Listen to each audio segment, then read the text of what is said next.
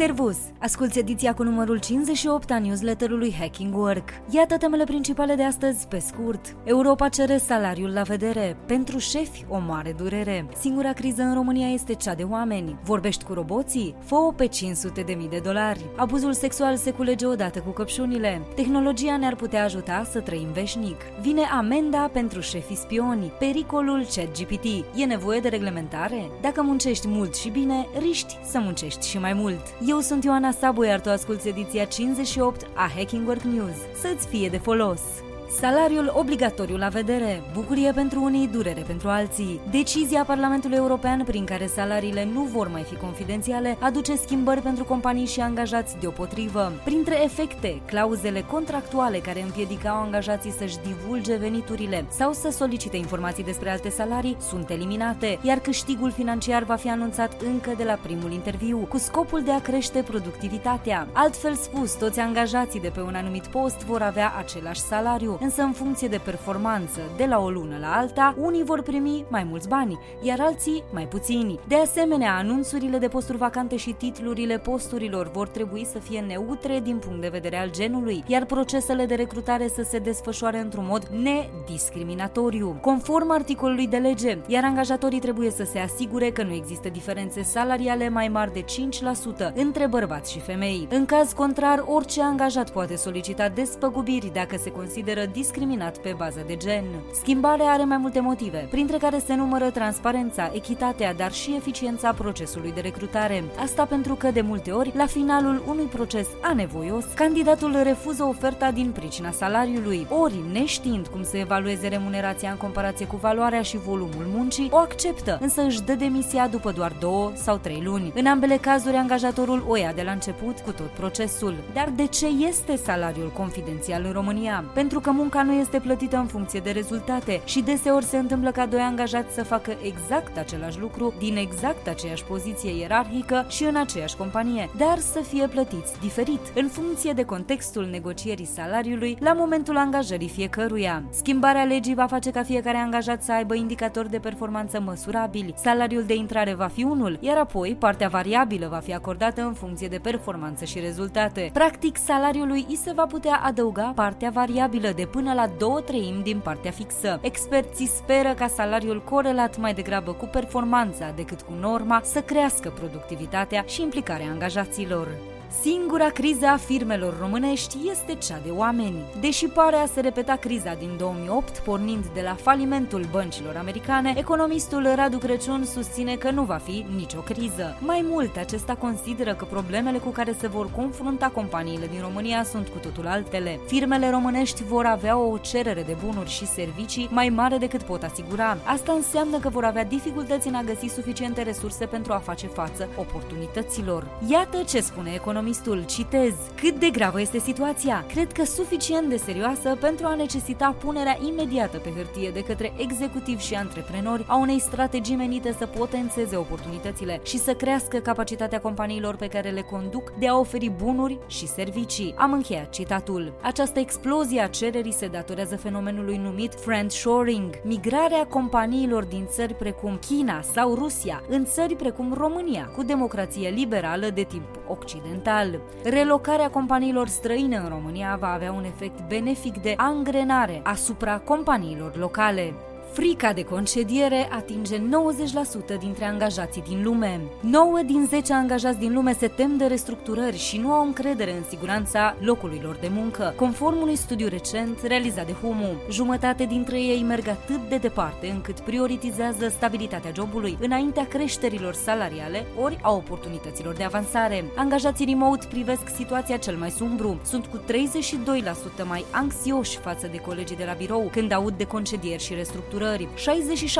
67% dintre ei consideră că anxietatea le-a afectat nivelul de performanță. Comparativ, cei din birouri se simt cu 23% mai puțin afectați de aceste fenomene. Problema pare să fie lipsa contactului direct cu managerii, care să-i asigure că nu se duce totul de râpă, iar soluțiile țin tot de manageri. 1. Timp dedicat pentru a lua pulsul echipei. 5 minute la început de întâlnire în care să-i întrebe pe oameni cum o duc, pot face minuni. 2. Incluziune. Incluziune, incluziune incluziune. Liderul trebuie să faciliteze legături cu oamenii din alte departamente pentru a crea oportunitatea de interacțiune socială. 3. Fără primul venit, primul servit. Să renunțe la prostul obicei de a delega sarcini angajaților care le sunt familiari. Cei la îndemână nu sunt mereu și cei mai capabili. 4. Umanitate la întâlnirile 1 la 1. Managerii au datoria morală de a întreba pe angajații care lucrează remote unde scârție lucrurile și cum îi pot ajuta. 5. Crearea unui mediu prietenos. Un manager care caută doar aprobare, dar nu se preocupă de temerile angajaților și nu rezonează cu ele, îi va pierde.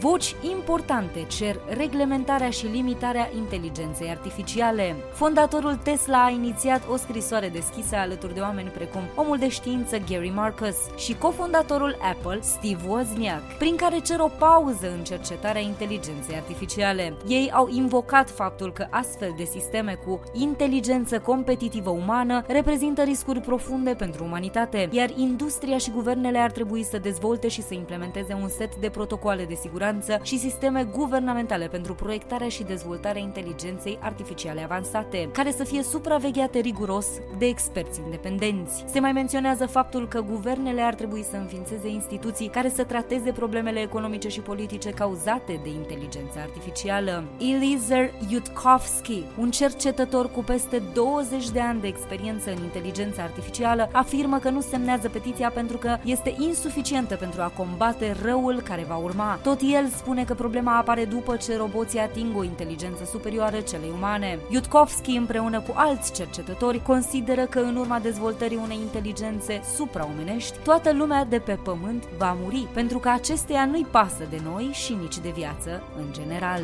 S-a dovedit însă ulterior că o parte dintre celebritățile semnatare erau incluse fals în scrisoare, în timp ce o parte dintre cercetările citate erau fie eronate, fie greșit interpretate. Indiferent de care parte stă adevărul, adevărul istoricului Musk când vine vorba de inteligență artificială este la fel de controversat precum această întreagă poveste. Un raport al Semaphore sugerează că Elon Musk a părăsit Consiliul de Administrație al OpenAI din cauza unei tentative nereușite de preluare. Asta deși în presă erau vehiculate mai degrabă motive de potențiale conflicte de interese cu Tesla. Cu cât ești mai harnic, cu atât ți sa mai scurtă. Angajații eficienți, perseverenți, motivați și dornici să învețe mereu sunt adesea identificați de manageri ca fiind foarte loiali. Deci, o țintă perfectă pentru a primi sarcini de lucru cu nemiluita. Cu cât un angajat îndeplinește mai multe sarcini, cu atât este mai mare riscul de a primi și mai mult de muncă, conform unui studiu realizat de Universitatea Duke. Altfel spus, cine-i harnic și muncește, de muncă tot mai mult primește. Iar asta se poate transforma ușor ușor într-o formă de exploatare, ducând la epuizarea angajaților. Pentru a evita asta, e nevoie de un mediu de lucru sănătos, unde munca peste program să nu fie încurajată și, în general, workaholismul să nu fie aplaudat. Pe de altă parte, unii manageri au tendința de a-i supra-solicita pe unii angajați pentru că își doresc ca sarcinile să fie făcute la timp și cât mai repede posibil, astfel că cei harnici și loiali devin top of mind, iar restul membrilor din echipă nu mai sunt luați în considerare. Munca izolată înseamnă singurătate dezolantă. Cei mai nefericiți angajați sunt cei care se simt singuri la locul de muncă pentru că interacționează puțin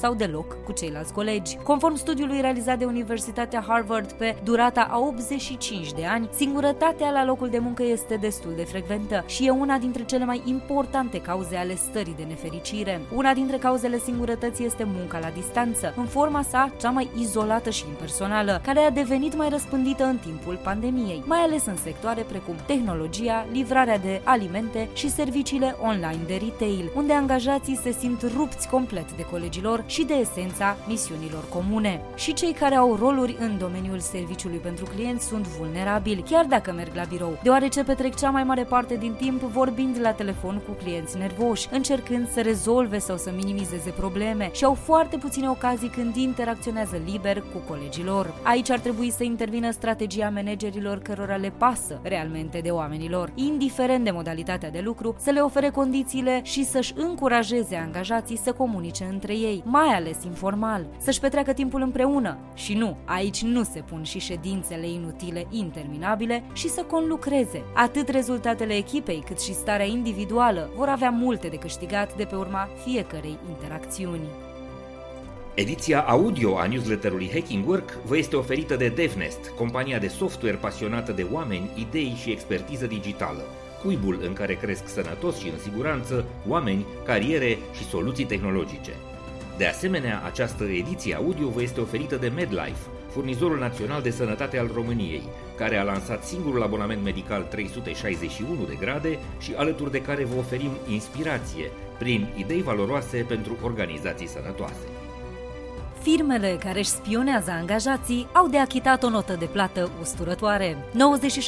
96% dintre companiile americane care au angajați ce lucrează de la distanță folosesc un fel de software de monitorizare a angajaților pentru a se asigura că personalul lor rămâne productiv, conform celui mai recent sondaj al resumebuilder.com, la care au participat 1000 de lideri de business din companii care operează remote sau hibrid. Mai mult, peste o treime dintre acestea impun ca angajații să își desfășoare activitatea cu camera web pornită pentru a putea fi supravegheați prin intermediul unei transmisiuni video live. Rezultatele sondajului arată că 70% dintre companii au avut angajați care au demisionat pentru a nu fi monitorizați. Însă, în ciuda semnalelor evidente de protest din partea oamenilor, 97% dintre companii cred încă că utilizarea software-ului de monitorizare le-a crescut productivitatea. Mai mult, metoda a fost folosită și pentru a justifica un număr considerabil de concedieri. Pentru două treimi din companiile care au implementat un astfel de soft. Printre motivele pe care companiile le invocă în alegerea metodelor de supraveghere a angajaților se numără îngrijorările cu privire la productivitate și performanță, o mai bună securitate a datelor sau nevoia de a se asigura că angajații respectă politicile companiei. Doar 10% dintre companii au recunoscut că folosesc monitorizarea constantă pentru a încuraja revenirea la munca de la birou. Autorii studiului avertizează că orice tip de supraveghere poate deveni contraproductivă, afectând negativ moralul și performanța angajaților, care simt că munca lor a devenit normă, iar relația de încredere dintre ei și angajatori este compromisă. Cât de bun ești la vorbit cu roboții? Giganții din tech caută AI Whisperers. Cei mai bine plătiți oameni sunt inginerii software, mai ales cei care au studii de doctorat în domeniul inteligenței artificiale, învățării automate sau eticii AI. Marile companii cum ar fi Google sau Microsoft sunt gata să ofere salarii de până la 500.000 de dolari pe an pentru poziția de prompt engineer. Cum arată o zi din viața unui prompt engineer? Unul dintre angajații de la Mudano, parte a firmei de consultanță Accenture, a povestit că o zi obișnuită din viața unui prompt engineer presupune scrierea a 5 prompts, adică mesaje diferite, cu aproximativ 50 de interacțiuni cu ChatGPT. Mesajele sau îndemnurile pentru tooluri cum este ChatGPT de la OpenAI pot fi salvate ca presetări pentru a fi utilizate ulterior de alți clienți. TikTok și Netflix se numără printre companiile care au crescut salariile pentru inginerii specializați în inteligența artificială, dar astfel de joburi sunt puse la bătaie și de organizații din domeniul financiar sau juridic. Meta scoate opțiunea de lucru remote din noile anunțuri de joburi. Deși angajații existenți vor putea să continue să lucreze de acasă, decizia Meta limitează opțiunile pentru noi candidați care doresc să lucreze într-un mediu de lucru flexibil. De asemenea, Meta și-a înghețat aproape complet procesul de recrutare și se pregătește pentru următoarea rundă de concedieri, estimată la alți 10.000 de angajați. Noua epidemie de nefericire. Semnal de alarmă pentru angajatori. Jumătate dintre angajații americani nu sunt fericiți cu locul lor de muncă actual și ar dori să îl schimbe, potrivit unui nou studiu al firmei de consultanță PwC. Generațiile Y și Z sunt predominant afectate de această nouă epidemie de nefericire, iar printre principalele motive pentru care aceștia doresc să-și schimbe locul de muncă este faptul că angajatorilor actuali nu se preocupă de bunăstarea lor emoțională și mentală, ori și-au încălcat promisiunile față de ei. Virgin Orbit lansează 85% dintre angajați către necunoscut. 675 de persoane își vor pierde locul de muncă ca urmare a imposibilității obținerii unei noi finanțări. Cei aproximativ 100 de angajați rămași vor prelua ceea ce a mai rămas din compania specializată în servicii de lansare pentru sateliți mici. Disponibilizările au loc la două luni după ce compania fondată de miliardarul Richard Branson a eșuat lansarea primului satelit de pe teritoriul Marii Britanii. Roku concediază 200 de persoane, adică 6% din totalul angajaților. Această decizie face parte dintr-un plan de reducere a cheltuielilor de operare și prioritizare a proiectelor cu un potențial ridicat de rentabilitate. Compania a mai concediat 200 de angajați în noiembrie 2022, pe fondul condițiilor economice din industrie. Costurile privind concedierile și contribuțiile oferite angajaților disponibilizați se vor situa între 30 și 35 de milioane de dolari. Electronic Arts renunță la 800 de angajați și își reduce spațiul de birouri. Disponibilizările vor afecta 6% din forța de muncă, iar conform declarațiilor lui Andrew Wilson, CEO-ul companiei de jocuri video, citez, sunt cea mai dificilă parte și lucrăm la acest proces cu cea mai mare grijă și respect. Am încheiat citatul. Electronic Arts va oferi indemnizații și decontarea costurilor medicale pentru angajații afectați, menționând că disponibilizările au început în prima parte a trimestrului. Ponderea persoanelor cu vârsta de minim 80 de ani se va dubla până în anul 2100 în Uniunea Europeană. Conform estimărilor realizate de Eurostat, ponderea europenilor cu vârsta de 80 de ani sau mai mult va crește de la 6% la 15% în anul 2100, în timp ce ponderea persoanelor active din punct de vedere profesional, adică cu vârste cuprinse între 20 și 64 de ani, în populația totală a Uniunii Europene va scădea de la 59% cât a fost în 2022 la doar 50%. Astfel, va exista o presiune pe viitorii contribuabili la sistemul de pensii, dar și sistemul de sănătate va fi afectat, în urma solicitării de îngrijiri medicale. Finlanda devine membru NATO. Cea mai fericită țară din lume are un motiv în plus de bucurie. Devine cel de-al 31-lea membru din Alianța NATO. Rusia a avertizat că va urmări îndeaproape ceea ce se întâmplă în Finlanda și a calificat extinderea NATO drept o încălcare a securității și a intereselor naționale. Finlanda Finlanda și Suedia au aplicat împreună anul trecut, dar Turcia și Ungaria au obiectat împotriva cererii Suediei. Noul tău coleg de muncă, robotul. 40% din totalul orelor de lucru vor fi efectuate integral de roboți sau cu ajutorul lor nemijlocit, conform unui raport publicat de Accenture. 98% dintre liderii de afaceri sunt de acord că în următorii 3 până la 5 ani, inteligența artificială va fi o componentă cheie a strategiilor organizației lor. Creșterea rapidă a inteligenței artificiale de tip ChatGPT a atras atenția asupra potențialului său real, creionând tot mai repede posibilitatea posibilitatea unui viitor cu mult mai avansat tehnologic. Iată ce declară directorul executiv al grupului Accenture Technology. Citez, următorul deceniu va fi definit de trei megatendințe tehnologice, cloud, metaverse și AI, care împreună vor reduce distanța dintre lumea noastră digitală și cea fizică. Am încheiat citatul.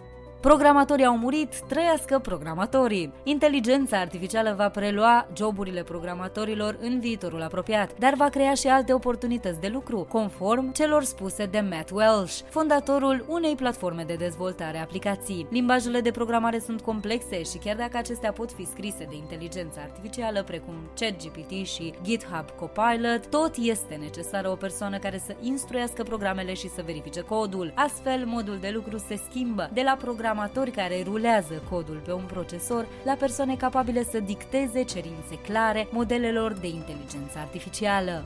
Ne plătim joburile cu energia și starea de bine.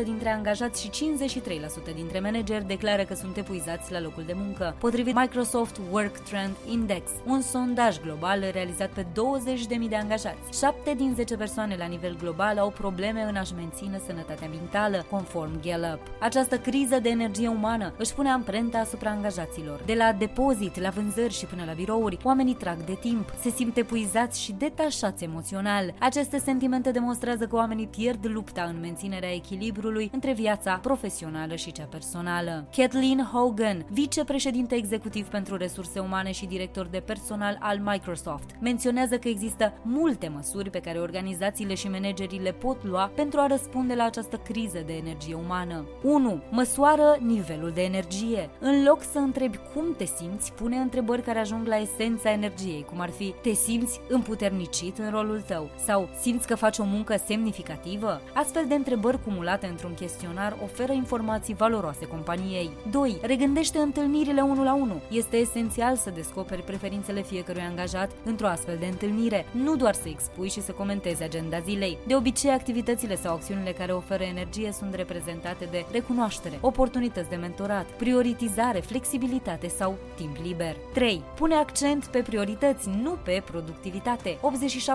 87% dintre angajați angajați sunt productivi la locul de muncă, dar 85% dintre lideri spun că munca hibridă a făcut dificilă încrederea în această productivitate. Oameni din toate rolurile, la orice nivel, se pot simți copleșiți și o discuție sinceră despre ce muncă să prioritizeze ar putea fi extrem de utilă. 4. Condu prin puterea exemplului. Nu este suficient să le spui echipelor să își ia concediu atunci când au nevoie de o pauză. Povestește despre timpul tău liber și despre flexibilitatea pe care ți-o oferi pentru a încuraja și pe angajați să ia piciorul de pe accelerație. Pentru lideri, manageri și coechipieri, deopotrivă, a fi proactivi în ceea ce privește bunăstarea noastră și a celorlalți este un bun punct de plecare cei 5 R care dictează viitorul muncii. Piața muncii la nivel global s-a transformat în ultimii ani. Acum joacă după un set diferit de reguli și este motivată de un set diferit de factori, numit de specialiști Marea Resetare. Aceasta este o convergență de tendințe care culminează cu o schimbare a relației dintre indivizi și organizații și este compusă din 5 direcții. 1. Marea resemnare a fost declanșată în timpul pandemiei, când rata de demisie a fost cea mai mare din ultimii 20 de ani. 2. Marea retragere a fost cauzată de pandemie pandemie care a creat condițiile ca un număr mare de persoane din generația boomers să se pensioneze mai devreme decât s-ar fi așteptat. 3. Marea reconversie are loc pe măsură ce oamenii s-au recalificat și au schimbat industriile în timpul pandemiei. Peste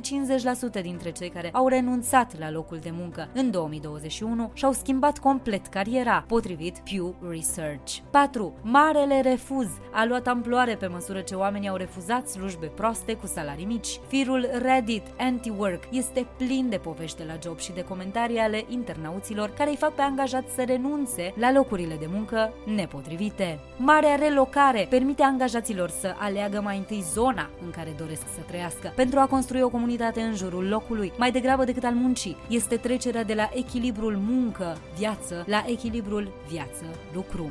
Știai că tinerețe fără bătrânețe și viață fără de moarte e mai aproape de realitate? Ray Kurzweil, informatician și fost inginer la Google, a prezis în cartea sa The Singularity is Near din 2005 că tehnologia le va permite oamenilor să ajungă la viața veșnică până în 2030. Pe măsură ce se apropie data, declarațiile lui despre nemurire revin în actualitate, fiind menționate în videoclipurile vloggerului Adagio. În 2017, Kurzweil a prezis că până în 2029 computerele vor atinge un nivel uman de inteligență. De asemenea, a mai sugerat că tehnologia ne va ajuta să combatem îmbătrânirea și bolile cu ajutorul unor roboți microscopici care ne vor vindeca la nivel celular. Surprinzător sau nu, inginerii lucrează în prezent la acești roboți. Tot el susținea în 2003 că nanotehnologia le va permite oamenilor să mănânce orice doresc, rămânând slabi și plini de energie. Citez, nanoboții din tractul digestiv și din fluxul sanguin sanguin vor extrage în mod inteligent exact nutrienții de care avem nevoie, vor solicita suplimentele de care avem nevoie și vor contribui la eliminarea alimentelor mâncate. Am încheiat citatul. Exagerate sau nu, multe dintre afirmațiile controversate s-au adeverit. El a prezis cu exactitate că până în 1999 consumatorii vor putea să-și proiecteze propriile haine cu măsurători precise și cerințe de pe computerele personale, că cel mai bun jucător de șah din lume va pierde în fața unui computer până în anul 2000, că oamenii vor folosi computere portabile până în 2009 și că vom avea acces la internet wireless oricând ne dorim până în 2010. Abuzurile și violența sexuală sunt la ordinea zilei și la culesul căpșunilor. Condițiile abuzive reprezintă normalul în anumite regiuni ale sectorului pomicol din Spania, muncitorii spunând că au fost în mod regulat plătiți prost și forțați să locuiască în colibe derăpânate, conform The Guardian. Forța de muncă din regiunea Huelva, dominată de migranți din Maroc și Africa subsahariană, este adesea plătită sub salariul minim și trebuie să lucreze ore suplimentare fără plată, potrivit unui raport raport al Ethical Consumer. Oamenii spun că li se rețin până la 3 zile de plată dacă nu îndeplinesc cerințele angajatorilor. Sunt împiedicați să folosească toaleta și li se rețin pașapoartele sau salariul pentru a-i constrânge să lucreze. 9 din 10 persoane cu care au vorbit reporterii The Guardian au susținut că sunt plătite mai puțin decât minimul legal. Una dintre muncitoare a declarat, citez, avem nevoie de aceste locuri de muncă pentru a pune mâncare pe masă. Toată lumea profită însă de situația noastră. Am încheiat citatul. Pentru că femeile sunt vulnerabile la exploatare și mai puțin susceptibile la a raporta situațiile abuzive, angajatorii profită din plin. În ciuda rapoartelor care leagă acest program de violența sexuală și a celor conform cărora angajatorii rețin documentele de identitate sau salariile în mod abuziv, oficialii spanioli au anunțat în septembrie că programul va fi extins pentru a aduce până la 15.350 de muncitori temporari în Huelva în acest an, o creștere de 5.000 de persoane față de anul trecut. Asta a fost tot pentru astăzi. Dacă ți-a plăcut Hacking Work News, trimite acest link și prietenilor sau colegilor tăi. Pentru concursuri, caricaturi și resurse video care nu pot fi transpuse în ediția audio, accesează cu încredere varianta scrisă a newsletterului. Ne poți citi pe hackingwork.substack.com. Găsește episoadele noastre pe YouTube, Spotify, Apple Podcasts și toate platformele populare de streaming. Ne poți scrie pe news.hackingwork.ro Eu sunt Ioana Sabo și îți mulțumesc că ne asculti, ne citești și ne rămâi aproape, ca să mergem cu toții mai fericiți la serviciu, nu la scârbiciu. Ne reauzim la newsletterul viitor. Servus!